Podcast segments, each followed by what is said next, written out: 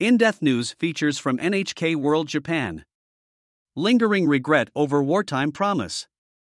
If I'd remembered that promise right away, I might have seen my mother again, says Ueda Keiko, now 94, who has spent decades agonizing over her failure to recall a rendezvous pact she had made with her mother. This, and the apocalyptic visions of Hiroshima after the bombing, have tormented her ever since, but it was only 10 years ago that she finally told her story. Last farewell.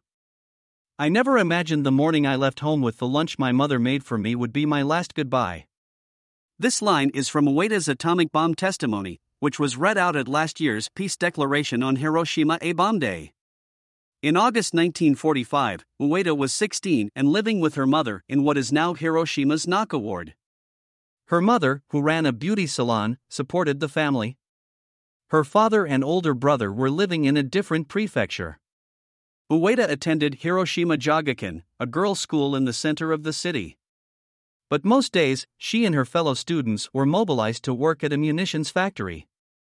On the morning of August 6, her mother had cooked a week's worth of meat from the meager rations she had received and prepared a special lunch box for her.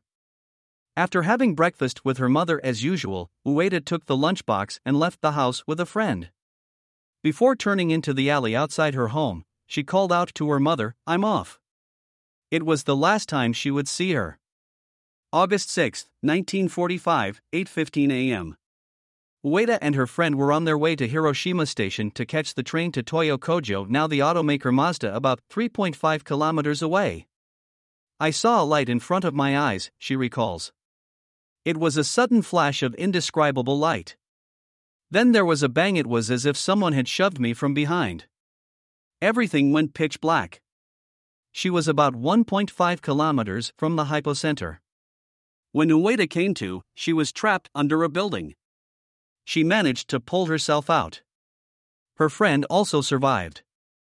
Ueda thought of her mother, but turning back was unimaginable under the wartime conditions in which even children had to strictly follow orders. A wall of fire.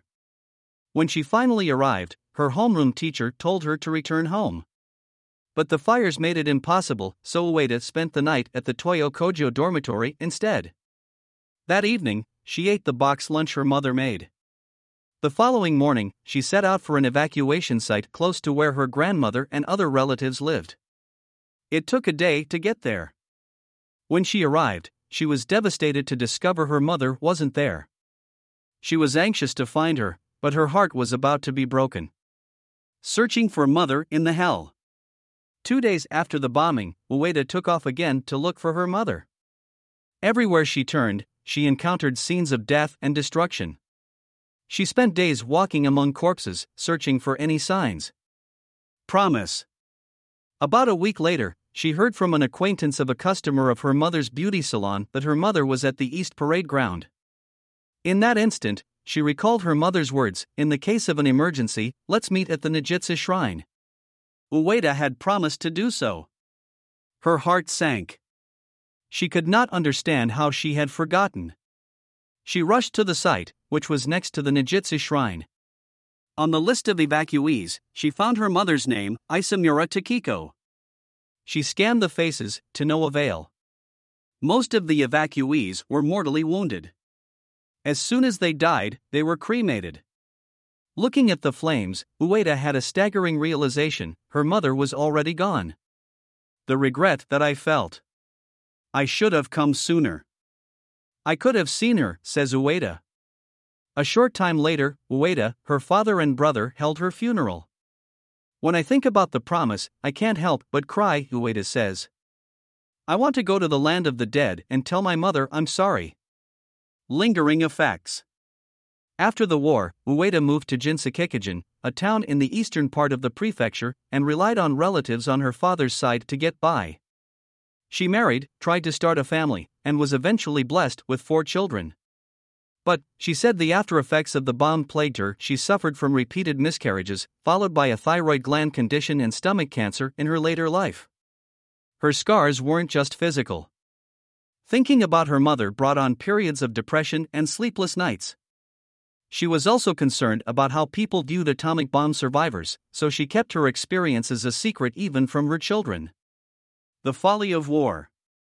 A turning point came about 10 years ago when Ueda was asked to give a speech at a town hall. With survivors of the bombing aging, she suddenly felt an urgency to share her story. Now she speaks regularly at local schools. Ueda says the conflict in Ukraine has added to her compulsion. If those of us who experienced conflict don't speak out now, we will cease to exist, she says. War is horrific. We must never let this happen again. Maki Yumiko. NHK World. Correspondent.